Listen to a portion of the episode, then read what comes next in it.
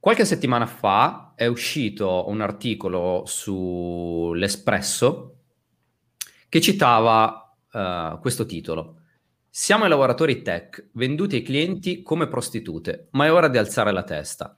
Pratiche illegali, ritmi, ritmi massacranti, straordinari non pagati e burnout. Sono queste le condizioni dell'industria tecnologica italiana che produce i nostri software. È ora di denunciare. Questo articolo è stato scritto da, eh, o meglio, è stato um, suggerito, perché poi l'articolo chiaramente è stato scritto da un giornalista, ma è stato suggerito dalla community, anzi meglio, eh, meglio dire associazione Tech Workers Coalition. E oggi, eh, ringraziando i, i, ragazzi di Tech Workers Coalition, abbiamo con noi Simone. Ciao, ciao Simone. A tutti e ciao a tutte. Eh, che ci aiuterà a, a capire un po' com'è la situazione eh, italiana e soprattutto rispondere alla domanda di fondo fare il developer in Italia fa schifo e quindi cercheremo di capire con lui attraverso anche mm, un po' di luoghi comuni che, che, ci sono oggi nell'ambiente se effettivamente è così oppure se ci sono speranze per tutti. Quindi uh, inizierei con una domanda uh, fondamentale che è ma a fare gli sviluppatori si diventa tutti uh, senza capelli e con la barba? Sì, no, chiaramente è un prerequisito ormai, cioè non, non fai carriera se hai capelli. Niente, scherzi a parte. Allora, Simone, eh, ti va di spiegarci un attimo che cos'è Tech Workers, Tech Workers Coalition e di cosa vi occupate? Certo, uh, Tech Workers Coalition è un'organizzazione internazionale nata in California e che adesso conta 16, 10, ho perso il conto, 17 sezioni più quelle nascenti um, in tutto il mondo, in USA, Europa, Sud America, India, ci manca la Cina e il Giappone. E, ehm, e noi siamo la sezione italiana, eh, nata ormai otto mesi fa, mm. e eh, che di, cerchiamo di portare ehm, i temi coperti da Tech Workers Coalition internazionalmente adattandoli all'Italia. E quali sono? Sono l'idea centrale che eh, i lavoratori tecnologici sono divisi, sono disorganizzati e quindi non possono far valere le proprie istanze, qualunque esse siano. Mm-hmm. E, e, quindi le, questo discorso lo decliniamo sia in una questione di diritti del lavoro eh, a 360 gradi, dal body rental italiano ai contractor in Google, a tutti, tutti gli spazi dove i tech worker vengono sfruttati. Uh, per noi tech worker è anche chi, chi, è chiunque partecipi alla filiera tecnologica, attivamente o passivamente. Quindi c'è una definizione molto ampia su, sulla carta in cui sono inclusi anche chi fa ad esempio i servizi di pulizie, i rider di Deliveroo o okay. Just Eat, um, i magazzinieri di Amazon e quindi cerchiamo anche di entrare in contatto con queste realtà. Poi nella pratica uh, la, l'organizzazione è soprattutto in Italia, principalmente focalizzata su, sui tecnici, quelli che noi mm. chiamiamo, chiamiamo tech worker tecnici. Um, e, um, e, quindi da lì è nata questa campagna, perché chiaramente c'è una, una serie di priorità, perché banalmente eh, gli altri tipi di lavoratori sono molto più organizzati, sono molto più avanti in questo processo, mentre eh, nel settore informatico tecnologico in generale è tutto, tutto da costruire. Non è solo diritti del, sul lavoro, è tutto quello che i tech worker vogliono realizzare nel mondo collettivamente, quindi una, ripensare alla tecnologia in maniera più uh, positiva, visto che oggi è sempre più chiaro che molte promesse nate soprattutto in Silicon Valley sono state disilluse mm. e che molti di noi fanno cose totalmente inutili.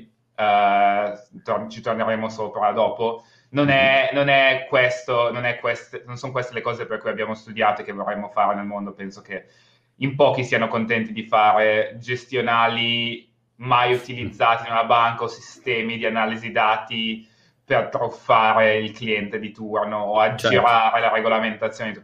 Sono tutti, come dire, è software sì. che non dovrebbe esistere. E Ce l'hanno venduta un po' come il sogno americano di esatto. cambiare il mondo.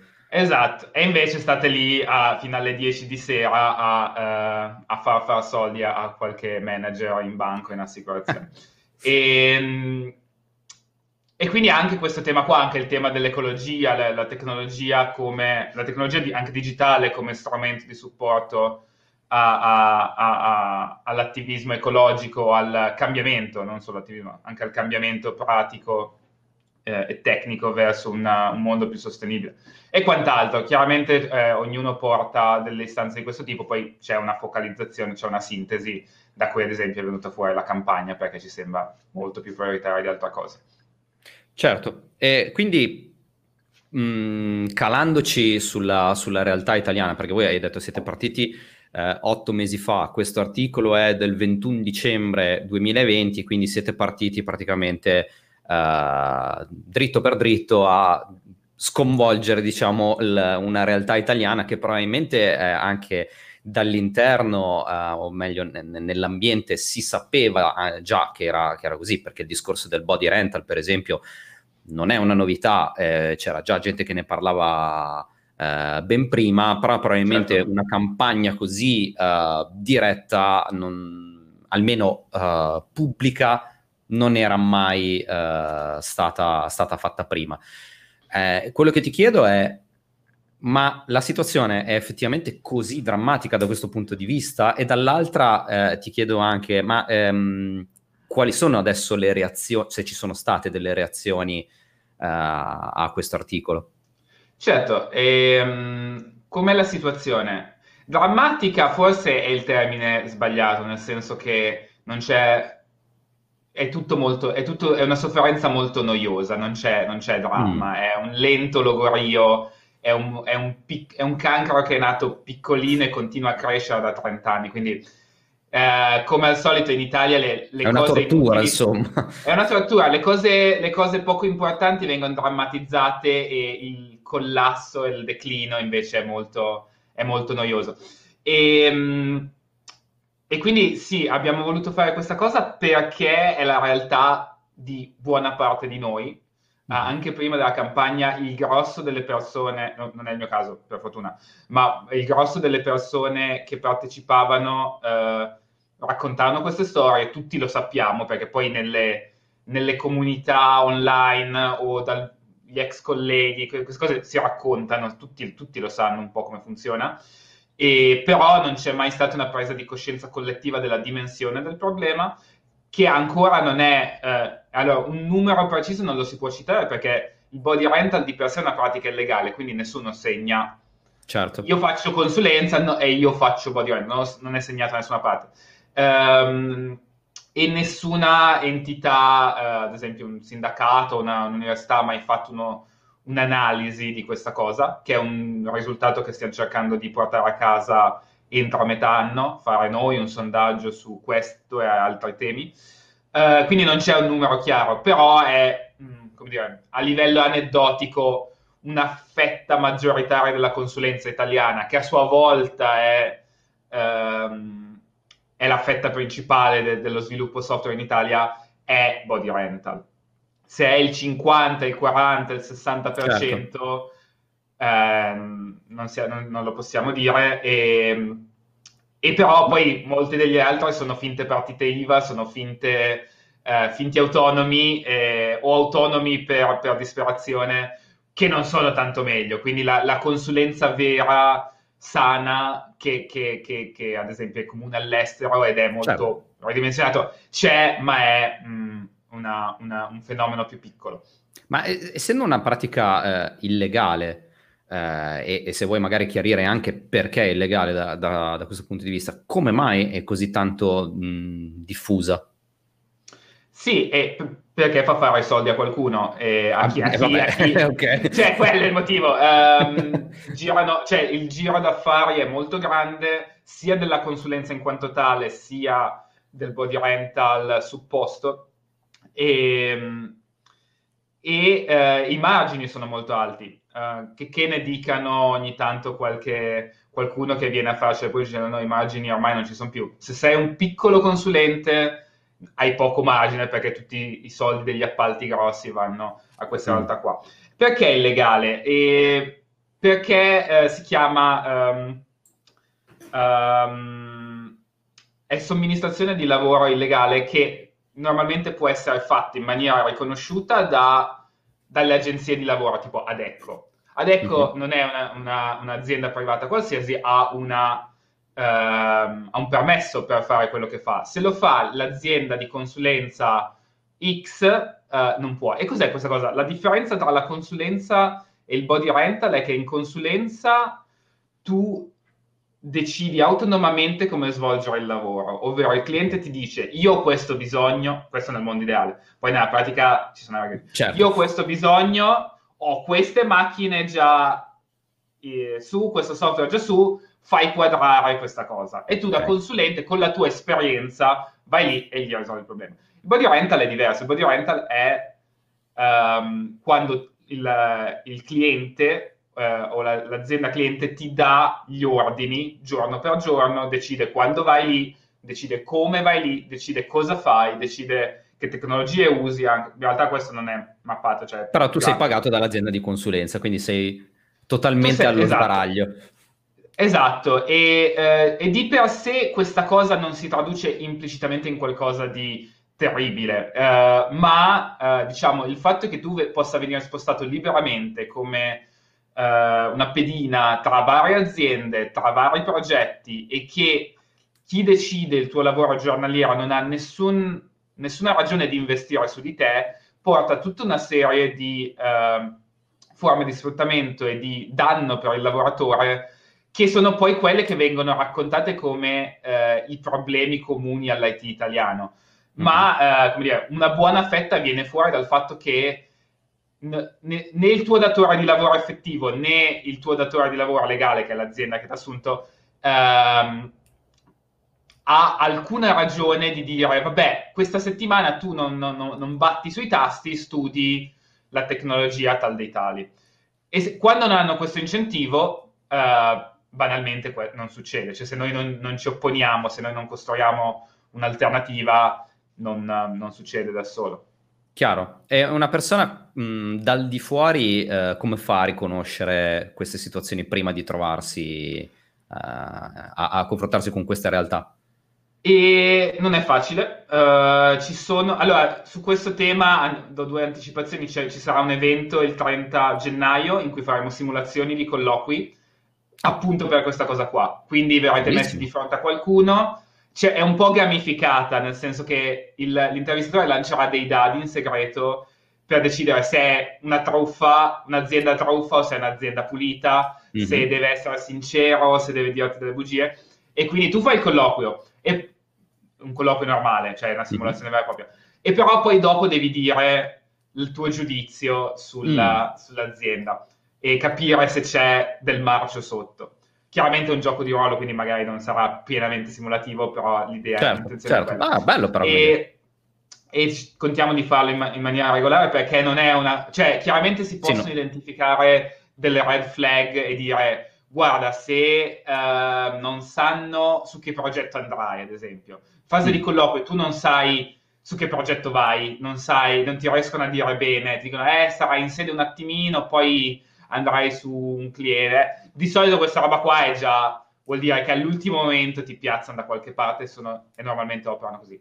Di red flag come questa ce ne sono parecchie e, e quindi un'altra anticipazione è che stiamo preparando una, una guida a come interpretare gli annunci di lavoro per identificare sia il body rental che altre magagne. Perché normalmente queste guide le scrivono i, i recruiter e che hanno un interesse nel tagliare fuori i recruiter scarsi o quelli che, dire, che lavorano in un'altra maniera, mentre noi abbiamo l'interesse di tutelare il lavoratore, quindi è scritto da una prospettiva un po' diversa. Certo. Eh, tornando al pratico, eh, sì, in generale la, la, la, l'incapacità di dare risposte chiare è sempre una red flag, nel senso che sia a problemi tecnici, sia a problemi organizzativi, se la persona che hai davanti non sa rispondere, vuol dire che o che c'è un grande caos in generale e quindi non, probabilmente non vuoi lavorare lì, o che sono abituati a operare in una situazione estremamente fluida. Uh, a volte non sanno neanche dirti la sede, cioè, cioè abbiamo tre sedi a Milano, tre uffici, vai, mm-hmm. non mhm. sappiamo bene dove sta. Cioè, queste cose qua di solito sono il principale indizio e si inventano un sacco di scuse per dire ah, è un'eccezione, un momento, così di solito è sempre una fregatura. Mm. Um, però vi rimando a questi, questi eventi, a questi contenuti per, per una traccia. Certo, per approfondire. Ma ehm, dal punto di vista del, diciamo, del, scusami, della soglia di ingresso. Mm-hmm.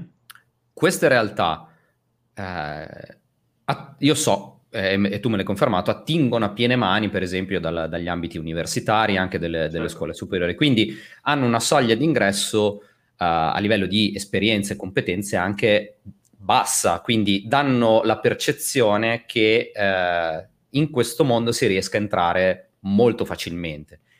Certo. Ehm, è la realtà, al di là di queste eh, aziende, eh, oppure effettivamente c'è, c'è, qualcosa di vero? Allora, so, chiaramente c'è una gradazione, sì, anche le stesse aziende che praticano body rental in maniera estensiva hanno sezioni diverse con requisiti diversi, imparare a discernere quale una e quale l'altra, soprattutto per interpretare poi le storie che vengono fuori, perché magari c'è gente che dice, ah, io in questa azienda mi sono trovato benissimo e erano certo. tutti senior. Chiaramente quella, quel controesempio non ti dice nulla su quella che è la, la realtà uh, di, di, come opera questa azienda. E, um, è noto che queste aziende vadano regolarmente in università a tenere seminari, e a uh, usare quest- questa, questa, cosa un po' per fare propaganda, nel senso normalizzare l'idea che 10 uh, ore di lavoro siano una cosa comune. E, è stato uno dei primissimi post che abbiamo fatto di un seminario in Bicocca.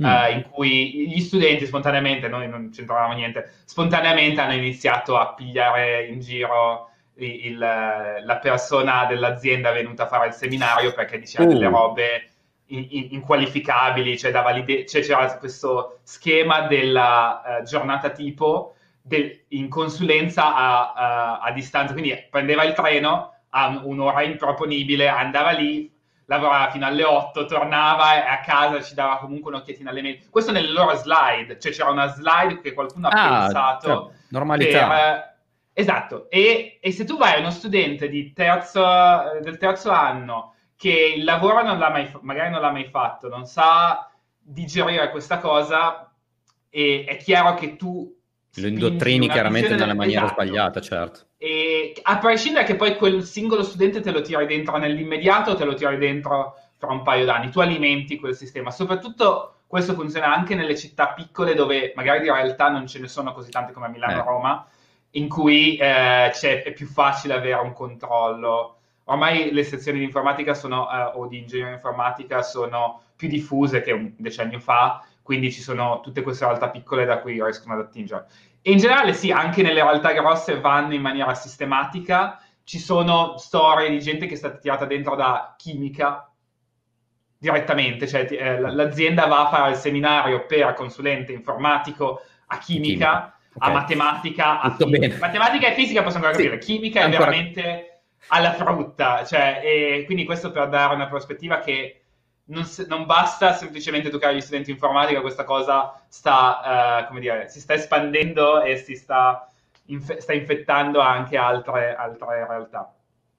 E... Ma questo per un discorso di, eh, mi viene da dire, o c'è tantissimo lavoro e quindi vanno a prendere un po' da tutte le parti, oppure eh, puntare solo sul, sull'ambiente informatico mh, mm, non gli basta perché forse la gente inizia a accendere un attimino il cervello.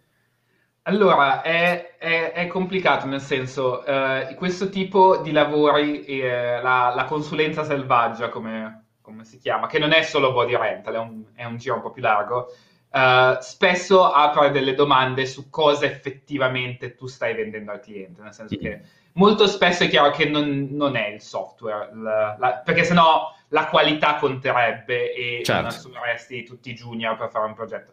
Quindi quello che tu vai a vendere è un... cioè tu vuoi prendere l'appalto e per prendere l'appalto, per, o se hai l'appalto e vuoi piazzare delle persone, la, la qualità effettiva del software prodotto conta fino a un certo punto. Perché? Perché l'appaltatore spesso e volentieri, sia pubblico che privato, eh, non ha i metodi per giudicare il software o se li ha ha una soglia di qualità tollerata uh, molto alta, nel senso tollerano qualsiasi, mm-hmm. qualsiasi, schifezza ed è normale pagare milioni per un software che funziona sei mesi e poi da buttare. Nella storia informatica italiana ci sono diversi esempi di Uh, io mi ricordo anni e anni fa cos'era Italia.it che era venuto a costare non so mm-hmm. quanti milioni di euro, era poi era stato un fallimento clamoroso. Ma anche tutte le notizie quest- dell'anno passato sull'Inps, certo. su tutti questi sistemi che scoppiano a- al lancio, uh, ci- questi ci fanno da sponda perché quello poi è a valle quello che eh, è il body, cioè il body rental è quella roba lì, è il software che fa schifo perché ci si mette gente che non ha le competenze per farlo e non è colpa loro, non è il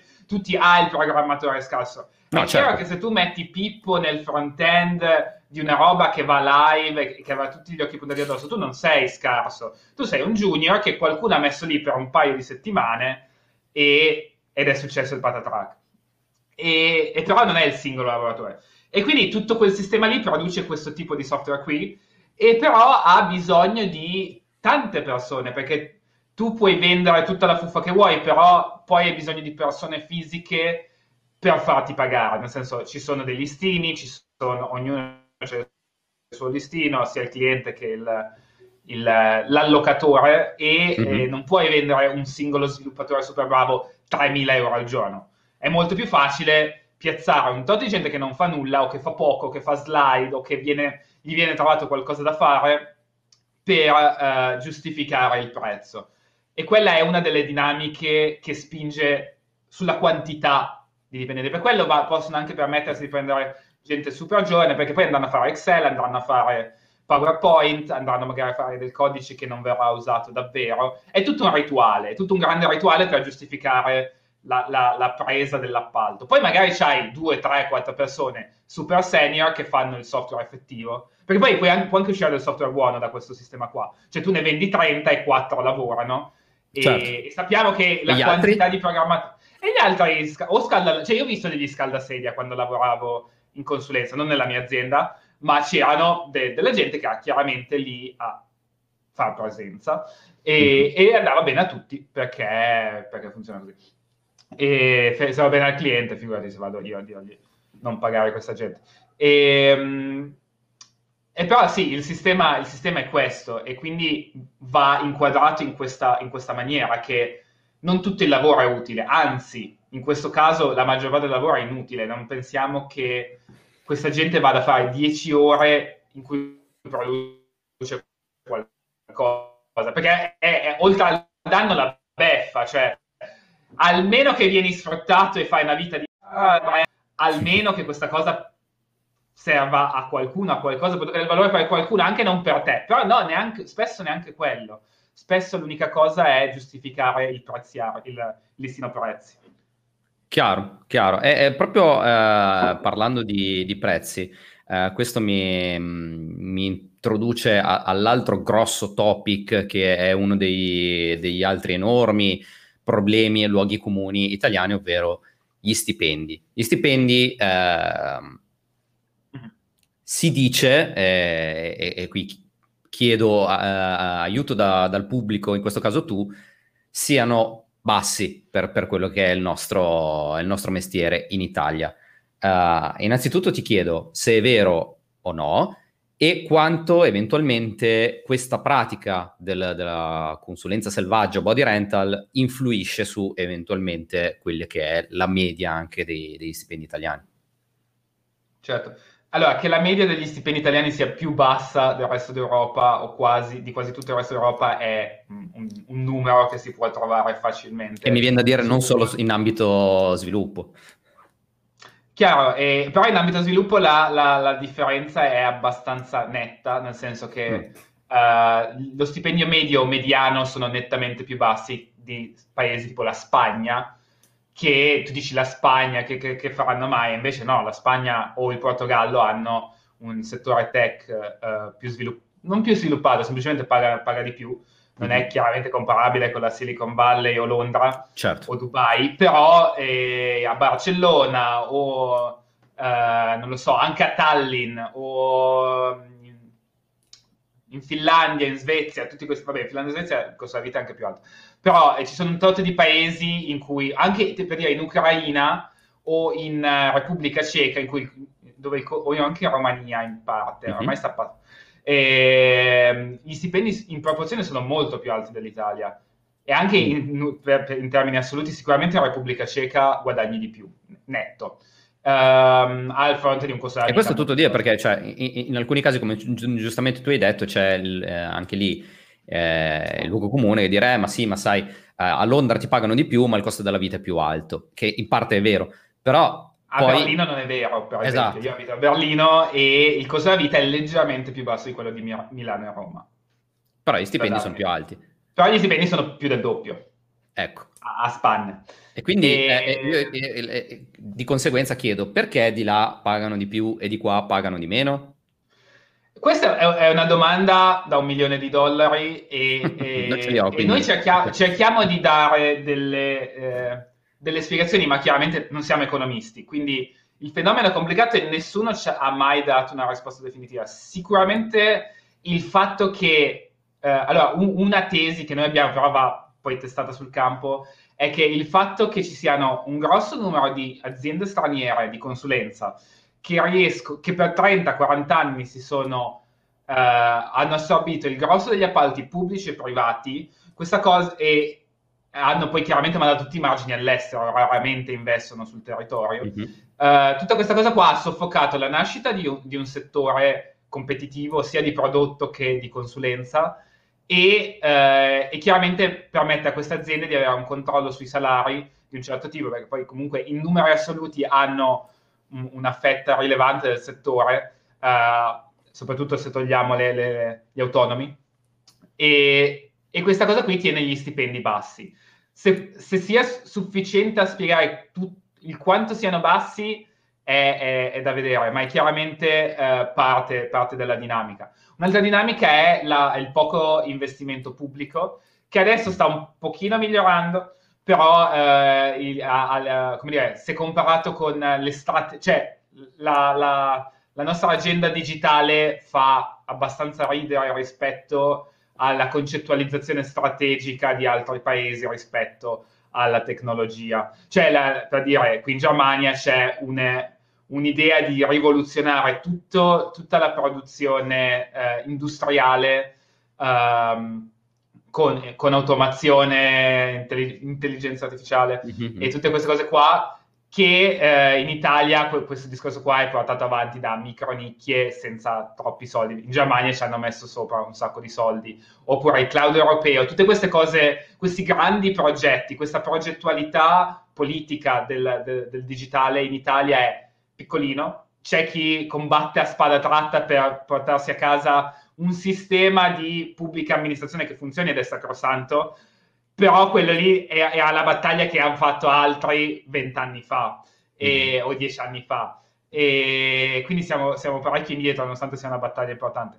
Però, come dire, mh, la classe politica la classe dirigenziale non hanno, non hanno una prospettiva per, come dire, alimentare questo mercato e da un lato è anche giusto perché poi questi soldi probabilmente andrebbero in appalto a chi controlla sì, sarebbe eh, cioè, tutti questi appalti e poi il cane che si morda la coda. Infatti, esatto. dire, cioè, quanto magari questa pratica che, di cui parlavamo prima ha anche un po' tagliato le gambe ad una crescita uh, più verticale del settore.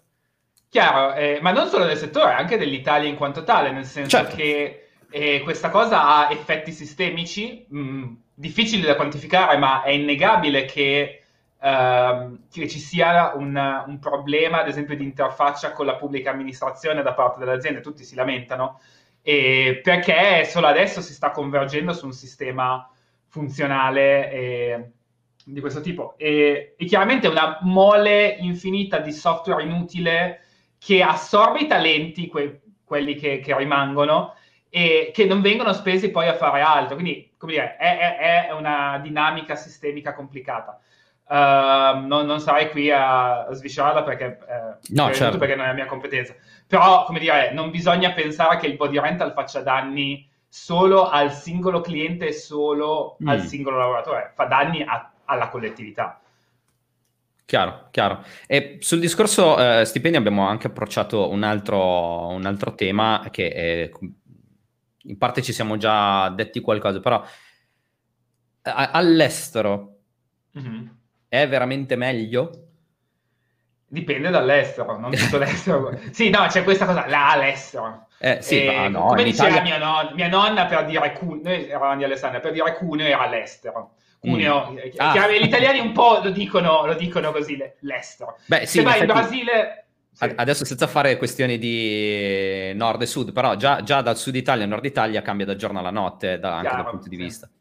E se vai in Brasile, se vai in India, se vai in Bulgaria, Bulgaria forse, forse ancora, e non stai meglio. Uh, mm. il, il, Brasile è nella, nella, nostra limitata prospettiva il paese più simile all'Italia come dinamica, perché anche loro hanno questo problema della consulenza. E infatti nessuno ci va. Però ehm, ah. se, se, vai in Germania, se vai uh, in Francia, se vai in, fino a un certo punto in, in Irlanda o a Londra, o in Spagna sicuramente hai un, un miglioramento sensibile del, del, salario a fronte di un costo della vita, anche esatto. Zurigo vogliamo, volendo, e a, a, fronte di un costo della vita e soprattutto di una qualità del lavoro, magari non a Londra, ma tutti gli altri posti che ho citato, la qualità del lavoro e la, la, la, la quantità di diritti che si hanno è ne- decisamente eh, superiore. Quindi sì, eh, io sono uno di quelli che... Eh, è molto più critico del sistema americano in cui sì ti pagano un mm. sacco di soldi e sì puoi mettere da parte un sacco di soldi, ma è un patto col diavolo, nel senso che... Non è assistenza sacco... sanitaria, insomma... Non cioè... hai tutte quelle cose lì, ma soprattutto sei spesso e volentieri eh, sotto un sistema di visa fatta a sponsorship per cui il, se, in alcuni casi eh, se il datore di lavoro vuole eh, lasciarti a casa, tu hai tipo tre mesi, non mi ricordo quant'è, tre, quattro mesi per trovare un altro lavoro e se no ah. ti rimpatriano. E, e c'è un sacco, c'è da gente che vabbè, dice, vabbè, torna a casa, e c'è della gente invece che o si lascia ricattare dal datore di lavoro e quindi accetta condizioni di lavoro e salario molto più bassi di quelli che potrebbe o di quelli di chi ha la, la, la cittadinanza, oppure eh, fanno la, l'incauta scelta di dire rimango in violazione della visa e, mm. que- e, ogni tanto qualcuno ci finisce male, o ancora peggio, questi qua rimangono senza, senza salario e vi- finiscono a fare gli homeless a San Francisco perché non puoi permetterti... Uh, cioè dicono, vabbè, voglio lanciare la mia startup, voglio, ci credo, voglio continuare questa certo. roba qua, e poi rimangono per strada e, sono situazioni complicate. Chiaramente non è un'esperienza comune, ma ci sono no, anche storie così, da Tech Workers Coalition San Francisco, un, un po' che sono finiti per strada, ci sono e, e quindi non è un sistema uh, sostenibile. Poi chiaramente c'è chi va e fa fortuna e tutto quanto, però non dovrebbe essere, secondo me, la prima scelta se, si vuole certo, certo migliorare certo, certo. la propria condizione. Certo, quindi tu dici eh, tendenzialmente, eh, allora sì, forse, ah, poi dipende da paese a paese, però mediamente comunque al di fuori dell'Italia ci sono situazioni più piacevoli. Assolutamente, ass- cioè quello, quello, è innegabile, però no, la risposta no, chiaramente come Tech Worker Coalition diciamo non può essere andiamo tutti all'estero. Esatto. Uh, e un po' perché chiaramente c'è un filtro maggiore, cioè per giustificare la, lo spostamento serve un tipo di competenza che poi l'azienda ricerca, non, mm. non tutti vanno a cercare all'estero. E, e, pu- e quindi questo taglia fuori il grosso dei lavoratori in ogni caso, non può non si può sventolare davanti agli occhi, guarda, è colpa tua, cioè c'è un sacco di gente che dice è colpa tua che guadagni poco perché non vai all'estero. Questa mm. non può essere la risposta, non, non tutti possono spostarsi, non tutti... Eh, non è giusto chiedere di spostarsi, cioè se uno vuole rimanere in Italia dovrebbe essere un diritto, se uno vuole rimanere con la famiglia dovrebbe essere un diritto. E, ehm, e invece si mette eccessiva pressione personale su questa cosa qua che poi non, non può realizzarsi nella pratica per una mancanza di competenze, per una mancanza di, per una struttura, per una situazione personale non consona. Certo. Eh, Ma c'è un po' la è, so- Vai, scusami. È semplicemente un, un filtro per cui quel, quelli che già potevano stare bene o benino in Italia stanno molto meglio, ma chi sta male in Italia raramente può fare questo salto. E se okay. può farlo, può farlo anche in Italia a volte. E... Ecco, infatti questa era la domanda, cioè c'è un po' la sensazione anche di dire Uh, io per esempio sono stato uno che lavorativamente per tanto tempo dall'Italia non, non, ha pensato di muoversi perché ho sempre avuto la sensazione di, di, dire non voglio abbandonare la barca che affonda, voglio fare la mia parte. Eh, quanto questo atteggiamento può essere giusto o controproducente? Beh, dipende cosa vuol dire fare la propria parte, nel senso andare a fare l'ennesima consulenza in body rental ah, beh, no, certo. peggiora, peggiora, il sistema. E se ta- c'è qualcuno che ogni tanto cerca di razionalizzare la sua sofferenza dicendo eh ma lo faccio per il mio paese. No, non, tu stai facendo un danno. Cioè, non è colpa tua, nel senso devi tirare a campare quello viene prima. Però non, non razionalizzarlo pensando che tu stia facendo qualcosa di utile è giusto rimanere, secondo me, chiaramente io sono un'ipocrita enorme perché mi sono e quindi beh, infatti qualcuno lo so che scriverà, eh beh, facile lui scrive da Berlino. Esatto, sì, e però, come dire, questo è una, un sentimento diffuso anche in Tech Workers Coalition Italia in cui, cioè, l'obiettivo, io sto facendo questa cosa da Berlino verso l'Italia perché è il mio certo. modo di dare un contributo. E, però tu non sei uno di quelli che dice venite tutti in Germania che si sta meglio. Allora, chi può venire, gli dico venga, c'è stata, c'è stata una pausa. c'è stata una no, pausa. io li supporto, anche personalmente, cioè, eh, ti, ti, aiuto con la burocrazia, ho aiutato un sacco di, di una manciata di ragazzi a venire, c'è una, una, stanza per gli ospiti, li tenevo la prima settimana, due settimane finché non trovavo un appartamento.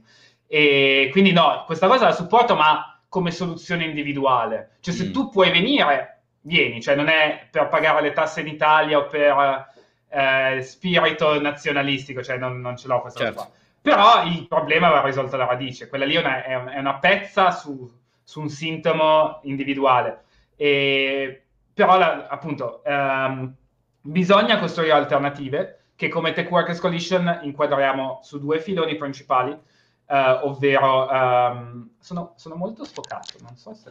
Sì, un po' Vabbè. sì. E, um, inquadriamo su due filoni principali, eh, uno è l'azione in azienda, ovvero imparare a organizzarsi con i colleghi e con le colleghe, a fare resistenza, a cambiare il proprio posto di lavoro nel breve e eh, dire, avere un impatto, un impatto, diretto sulla tua condizione lavorativa. Mm. E dall'altro lato una, una prospettiva di più lungo periodo parallela, eh, in cui l'idea è creare un settore produttivo parallelo che già esiste, cioè già in sviluppo, noi vogliamo supportarlo, in cui si produca software con criteri diversi per scopi diversi. E, okay. e quindi siamo in contatto con realtà tipo Airbnb, Hypernova, tutta una realtà di, tutta una realtà di aziende cooperative um, che eh, mettono il lavoratore al primo posto, perché comunque sono tutti soci, e hanno un modello di sviluppo diverso, poca, poca fuffa, poco management e, e hanno chiaramente eh, un, un, riscontro ottimo perché so, se, se, riescono a trovare clienti che vogliono la qualità, chiaramente riescono a dargli qualcosa che eh, in Italia rimane, rimane, scarso, nascosto da un sacco di, di fuffa. E, mh, e quindi stimolare un, un, un modo diverso di, di fare tecnologia. Eh, sempre in quest'ottica, eh, una, una, un'altra preview di quello che faremo a breve, qua non abbiamo ancora fissato la data, eh, avremo un ciclo di seminari su come, eh, sulle aziende collettive. E il primo sarà su come trovarne una, perché in Italia ce ne sono già, e come, eh, cosa vuol dire farne parte, come, si, come, ci, come si lavora lì dentro, come come si partecipa, perché è un'esperienza individuale un po' diversa dal venire pescato su LinkedIn da un recruiter, essere piazzato su una scrivania e c'hai un omino che ti dice scrivi questo software. È un'esperienza diversa, sei parte di un gruppo che chiaramente ha, deve inve- investe su qualcosa di comune, costruisce qualcosa di comune, sei parte dell'azienda in, in prima persona, non, non, sei un sottomesso come nelle, nelle nei, nei modelli tradizionali e quindi devi fare la tua parte anche sul piano organizzativo. E, e, quindi raccontiamo questa cosa. E poi i su- seminari successivi saranno invece più focalizzati sul crearne una, anche in piccolo, anche magari con cinque, prendere cinque colleghi e fare la propria uh, azienda collettiva, eh, democratica, con uh, tutta una serie di pratiche, modelli già esistenti, non mm-hmm. serve reinventarsi la ruota. E, magari anche con un'attenzione alla burocrazia, perché c'è un sacco di gente che questa cosa la vorrebbe fare, perché poi nella pratica la sai fare, la, sai mettere insieme, se sei un po' senior, sai mettere insieme cinque persone e iniziare a, uh, a produrre del software utile, però sono spaventati dalla burocrazia, hanno paura certo. che serva chissà quale cifra per iniziare, quindi capire un attimino come, come innescare dalle cosa. tasse e esatto. cose così. È pienamente sostenibile, c'è un sacco di gente che lo fa sia in Italia, con la sede in Italia sia con la sede eh, nel resto d'Europa, che è una, una, un mareggio che è abbastanza comune che si fa, non, non chiedermi esattamente perché, però è un modello che vedo spesso, e um, si chiama cooperativa europea, una cosa del genere. Okay. E, e, quindi vogliamo coprire anche questo tema qua. Sì. Ok, ehm, per quanto riguarda eh, un tema che è, anche qui è già passato in, indirettamente, la qualità del lavoro, soprattutto uh, la, diciamo, il riconoscimento del valore che viene attribuito a, agli sviluppatori.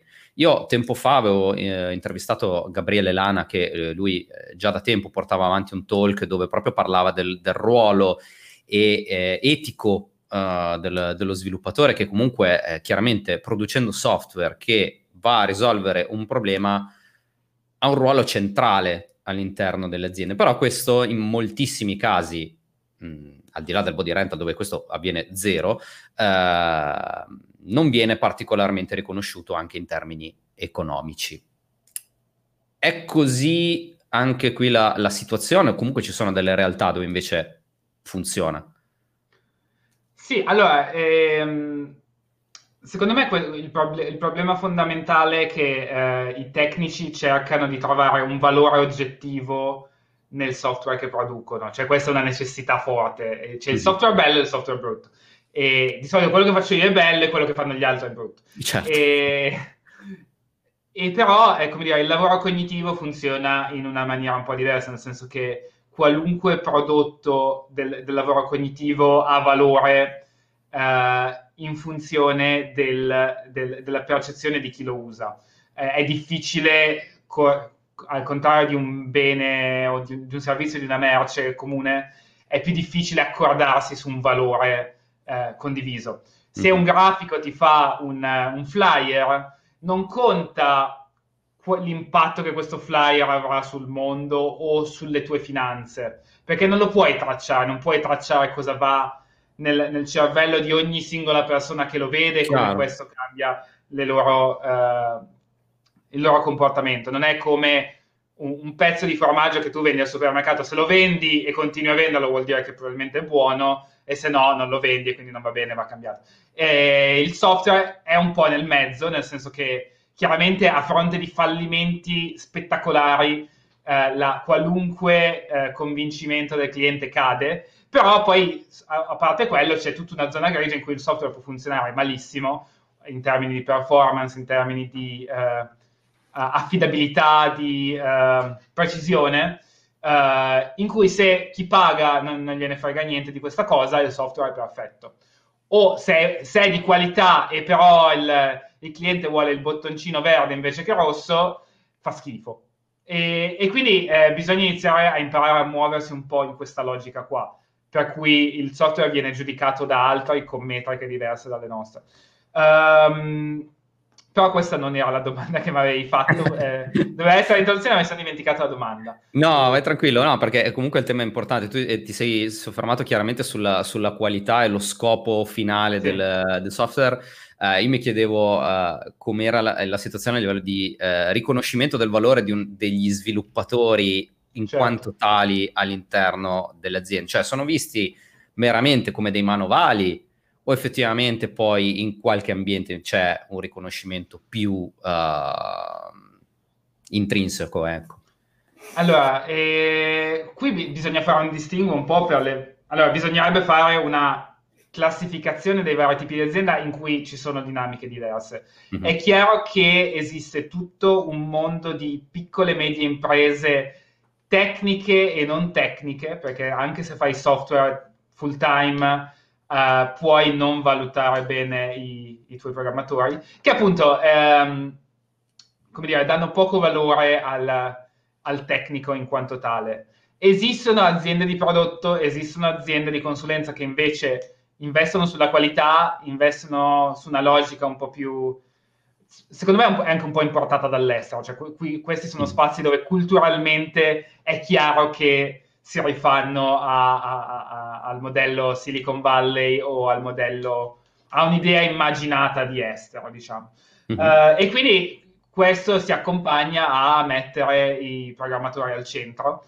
Um, e poi in mezzo chiaramente tutte, tutte, le gradazioni del caso. C'è chiaramente un, un, problema riportato da molti che interpretano la... Per dire, in Italia è accettato da, da tutti, da tutte queste realtà di cui abbiamo parlato, il fatto che eh, il management, non il management, diciamo i middle manager stiano sopra i tecnici. Cioè il tuo mm. project manager ha un'autorità su di te.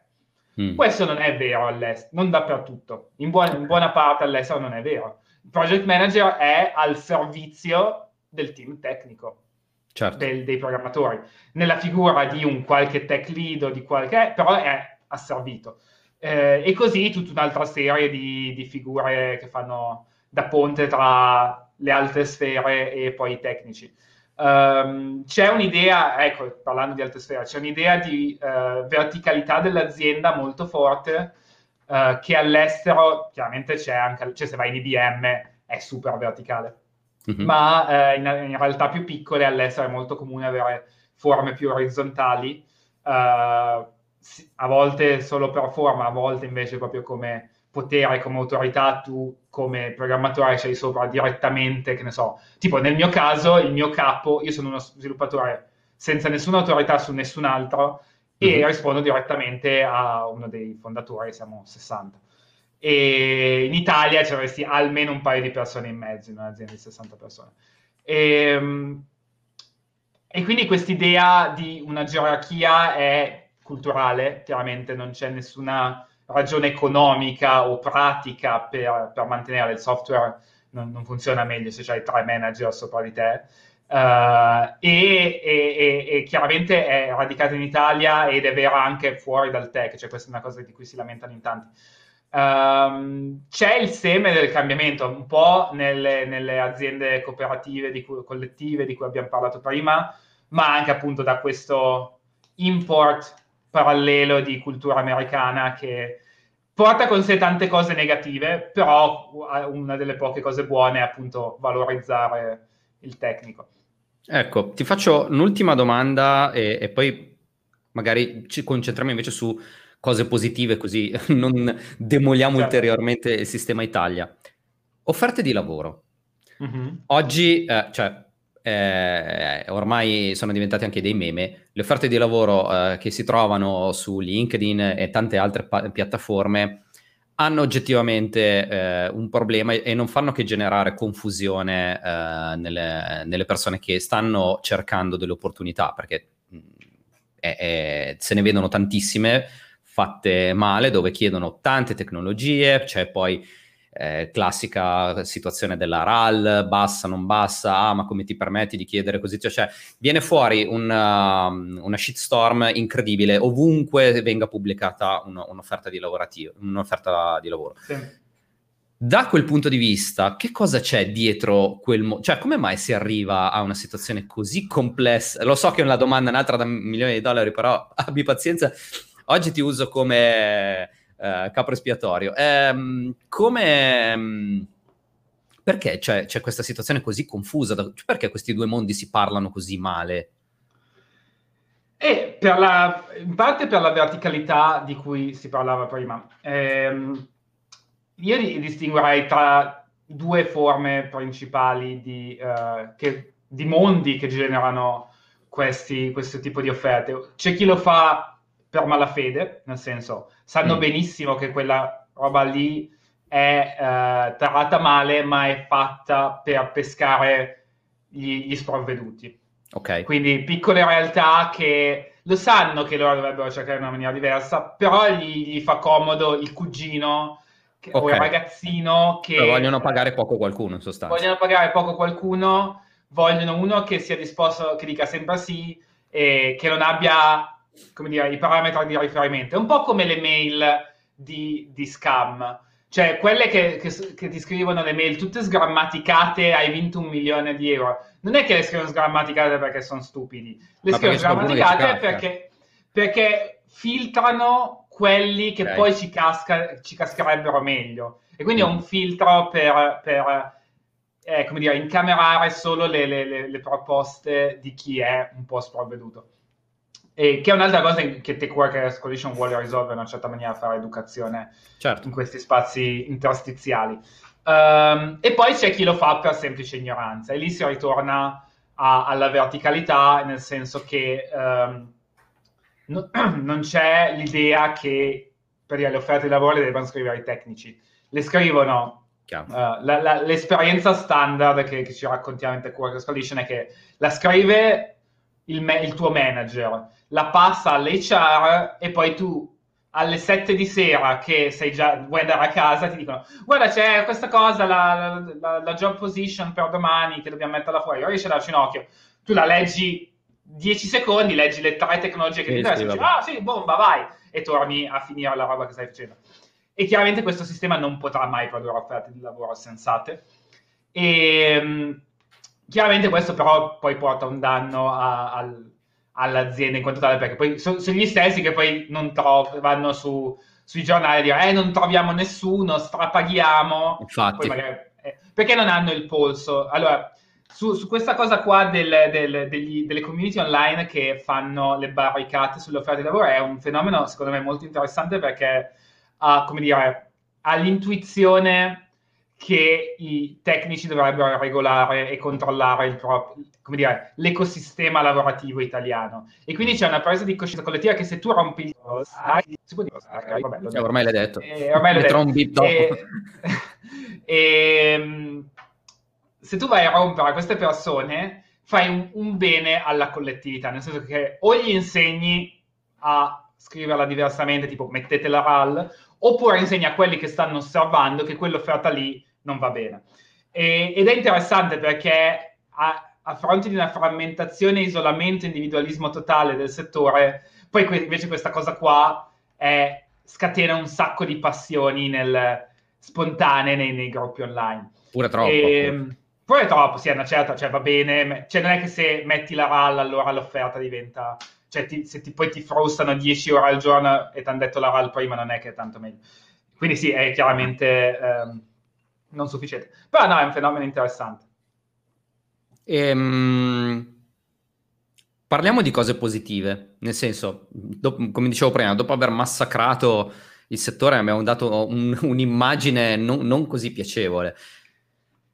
Alla fine fa veramente così schifo uh, fare lo sviluppatore in Italia? C'è speranza, c'è un, prima ne, citati chiaramente casi positivi, ma sembrano essere veramente un, una piccola, piccolissima parte a fronte di tutto il resto. Uh, com- come ci si muover- muoverà nel futuro? C'è positività nell'aria? Stai già ridendo, quindi allora, so. Allora, questo è chiaramente il motivo per cui Tech Workers Coalition esiste, nel senso, se non ci fosse una prospettiva d'uscita, non, non, non ci staremmo certo. neanche a, a spendere tempo. E ehm, la speranza nasce dal fatto che perseveriamo, non è che perseveriamo perché c'è già una speranza. E questa è una citazione. Mm-hmm.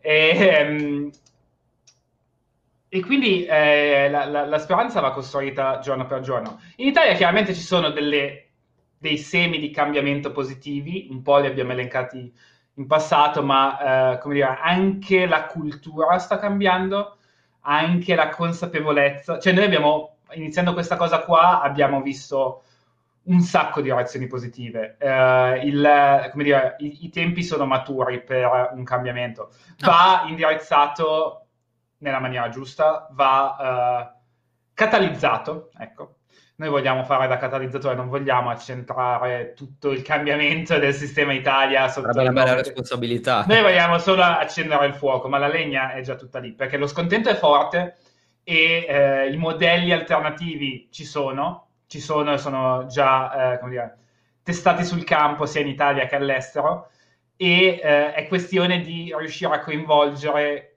chi è senza speranza e spiegargli che si, si, può cambiare, nel senso che l'Italia ha una lunga tradizione di eh, potere dei lavoratori che hanno cambiato i, il proprio settore in meglio. Dagli anni Ottanta questa speranza, que, questo, questo potere è stato pian pianino smantellato e questa speranza è andata scemando un po' in tutto il mondo, ma come sta rinascendo, per dire, in Silicon Valley o in, a New York o uh, in India, in Cina, se in Cina riescono a fare, riescono ad avere una prospettiva su queste cose, eh, possiamo farlo anche noi. Beh, certo, sì. La nostra condizione è... Lì, c'è il regime, e... voglio dire. E, e quindi, um, ma anche in India, secondo me la situazione indiana è molto più complicata della nostra. E, mm. e quindi sì, bisogna, bisogna riscoprire un po' l'idea di prendersi la responsabilità di come va il proprio settore. Uh, e non seguire le logiche di chi vuole risolverlo per te. Che poi non manca voglia, pure quello. C'è voglia di farlo, cioè, perché poi c'è sempre il discorso, eh, c'è malcontento, la gente si lamenta, però non fa mai niente effettivamente. Esatto, esatto, esatto. E chiaramente come Tech Workers Coalition noi cerchiamo di imparare a tradurre questo malcontento in azione. Cioè questo mm. è, è, il perno di, di tutto quanto. Cioè se, per dire, una una, una consapevolezza che abbiamo sviluppato uh, di recente è che non possiamo limitarci a fare informazione come fanno altri gruppi uh, mm. simili al nostro, nel senso sapere che le cose fanno schifo non, non le cambia. Non basta. In, in, alcuni, in alcuni settori, in alcuni sistemi questa cosa funziona, nel senso che sanno già come risolvere i problemi, sanno già come azionarsi, però non li, non li conoscono. Nel nostro caso no, nel nostro caso i problemi sono gli stessi da decenni i, la consapevolezza è già alta. Chiaramente eh, abbiamo l'idea di eh, passare questa consapevolezza alle nuove generazioni, quindi tipo aiutare gli studenti a non finire ingabbiati in questa cosa qua, ma al netto di ciò eh, l'informazione non basta, quindi va tradotta in reti locali su, nelle singole aziende che possano, avere, possano agire, va tradotta magari a una certa anche in ingaggio istituzionale, non è tra le nostre priorità, ma eh, ingaggiare le istituzioni per una strategia di cambiamento e poi in maniera autonoma crearsi le alternative eh, che siano economicamente sostenibili e però anche umanamente sostenibili. Ma eh, quanto influisce poi la paura nel non fare nulla? Nel senso, non è che c'è poi la sensazione di dire, eh, ma io non, sai, non faccio nulla perché poi chissà se trovo un'altra opportunità lavorativa chiaramente è parte della dinamica. Al, però, come dire, ehm, in questo senso forse noi siamo dei privilegiati, nel senso che c'è al tempo stesso la narrativa per cui fa tutto schifo, ma anche che come programmatore troverai sempre lavoro. Mm-hmm. Che le due cose cozzano, però i programmatori le credono tutte e due allo stesso tempo, i tecnici in generale le credono tutte e due allo stesso tempo. Quindi questo toglie un po' di paura. Toglie un po' di paura perché, sai, vabbè, per quanto possa eh, rischiarmi nell'azienda in cui sono, vado all'estero, finisce il Covid, un lavoro... L'alternativa la trovo. Al peggio faccio la partita IVA, non finisci sotto un ponte. Cioè, certo. nessuno di, dei nostri. Invece, se tu fai lo sciopero da magazziniere, eh, può anche essere che finisci sotto un ponte. Però loro li fanno e sopravvivono e quindi a una certa impareremo anche noi a superare queste paure. Non siamo cioè, abituati. Se, se, lo fanno altri settori, noi che da un punto di vista dell'opportunità materiale, certo, materiale oggi... cioè siamo sì, sì. materialmente più, più, più, sicuri di altri. Sì, effettivamente, cioè, l'unica cosa vera forse di tutto è il lavoro c'è e non è un problema trovarlo nel nostro settore. Chiaro. Ok. Assolutamente. Um, direi che abbiamo fatto una panoramica un po', un po', su tutto. Non so se c'è qualcosa che vuoi aggiungere tu, qualche altro tema che non abbiamo toccato. Ma un tema che non abbiamo toccato è che eh, è uno dei tanti altri che abbiamo in Tech Workers Coalition, è l'idea di avere, mh, mm, diciamo, un impatto culturale in senso più ampio, non solo sui temi del lavoro, ma mm-hmm. anche sul, sulla vivi- vivibilità degli ambienti di tecnici, nel senso che a, a nostro avviso c'è eh, sia un individualismo, una competitività, ma anche e soprattutto un'aggressività eh, normalizzata nel settore, cioè il livello di aggressione verso il prossimo, sia sul luogo di ah. lavoro, sia nelle comunità online, è qualcosa che vogliamo man mano ridurre, nel senso certo. sviluppare un'idea di uh, empatia, di uh, solidarietà anche con, con, altri lavoratori e lavoratrici uh, che al momento manca ed è la base anche per, per le azioni eh, che vogliamo compiere nel, nel lungo periodo.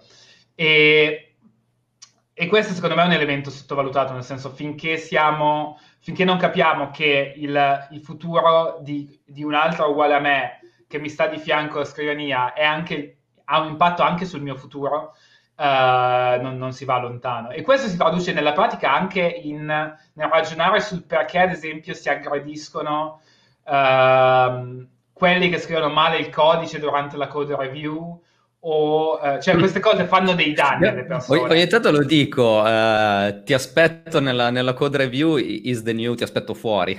esatto, esatto, ma perché, perché chiaramente i, i, te, i, programmatori sono tutti un po' mingerlini, un po', non, sono pochi quelli fisicati, quindi a fare a botte non possono. Cosa fanno? Fanno la code review aggressiva. Espo- no, no, ma è un meccanismo, è un meccanismo che fa dei danni perché poi si reagisce in due modi. O diventi anche tu così, cioè hai un trauma e reagisci riproducendo, cancellandolo su di te, dici no, io sono sempre stato aggressivo così e quindi poi lo riproduci sull'altro. È una necessità, non viene codice. Poi, poi questo si traduce, è bellissimo come si traduce poi in un concetto immaginato di qualità. Se non faccio così, tu scriverai sempre del codice che non va bene. E quindi sono cattivo o sono aggressivo online perché è responsabilità mia il codice che scrivono tutti. E poi quest- questa cosa non ha chiaramente nessuna, certo. nessuna riscotta poi nel, nel, nel, numero di bug che vengono fuori. E, oppure ti scappi, nel senso che o ti chiudi dalle comunità online o lasci direttamente il settore. Cioè se tu alla prima eh, code review, magari addirittura ancora in università, vedi online che è normale dare del... Eh, io, si può dire, ormai l'ho detto. Eh, ormai, eh, eh, però questo tra una serie di beep. e, ehm, e se vedi che lo standard è quello, dici ma forse, forse, già che il salario non è così alto, vale la pena uh, subire questo tipo di, di, comportamenti per il resto della mia carriera? Eh, molti dicono no, vabbè, me ne vado, oppure stanno isolati, oppure si fanno, uh, mm. i, come dire, soffrono in silenzio que- que- questo tipo Ma di condizione. Ma nasce questo malcontento? Cioè è figlio un po' del, delle altre cose che abbiamo detto, quindi che ne so, situazione lavorativa, stipendi bassi, oppure ah, proviene anche, non lo so, da troppa autorità data a determinate persone, cioè da dove proviene? Allora, io ti, ti posso eh, dire una, una, tesi di, una, di uno scrittore ehm, che non mi ricordo però il nome. Il libro si chiama Geek Sublime, mm-hmm. e, um, poi c'è, vabbè, potete cercarvi eh, l'autore, che, sost- che, lui è indiano. Okay. Lui è indiano e, ed è sia è stato un programmatore negli anni 80 e 90, ma è anche uno scrittore. Mm-hmm. Mi sembra si chiama Vikram Chandra, potrebbe aver storpiato il nome. Um, e, e lui racconta, allora lui scrive questo libro è, è, un, è, un, viaggione. Scrive questo libro per decidere se la programmazione è arte usando la teoria estetica del teatro indiano o della letteratura indiana.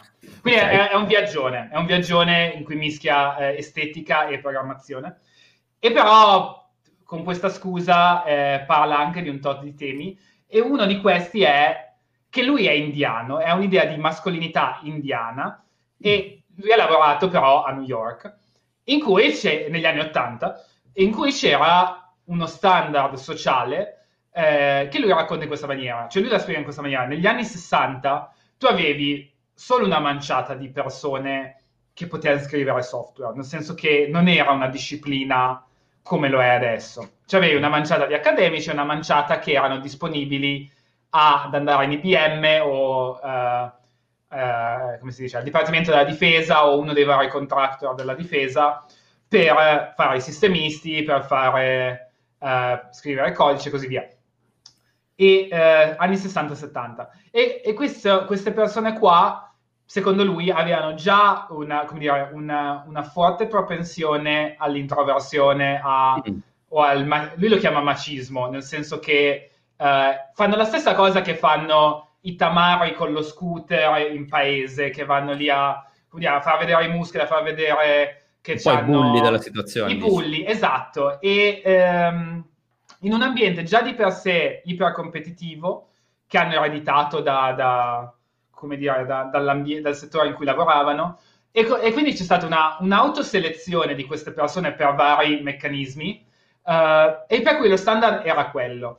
E poi pian pianino eh, come dire, le aziende hanno avuto la necessità, e ce l'hanno ancora adesso, di, di, avere più persone. E chiaramente un ambiente del genere è eccessivamente tossico, e quindi pian pianino si è andata a ridurre questa cosa, ma la radice è ancora lì, nel senso mm-hmm. che noi lo vediamo ancora, abbiamo lo stereotipo del adesso è un po', un po offensivo, però lo stereotipo del, del, programmatore o sistemista americano col capello unto, la maglietta metal, vedi, con i capelli non, non, non va mica bene. No, no noi i capelli unti non ce l'abbiamo, la maglietta metal, metal abbiamo, oggi abbiamo le magliette nerd. Io quindi... ho la maglietta di uh, Criminal Calabrian Memes con il bronzo di Riace eh, vedi. Uh, Aesthetic. Um, e, e, no, è questo stereotipo del, che, che questa persona qua che tu sbagli una roba sul server, cancelli un file di cui lui tanto c'ha il backup perché lui è perfetto, certo. e però ti fa un cazzettone di mezz'ora, si alza la scrivania e viene a urlarti.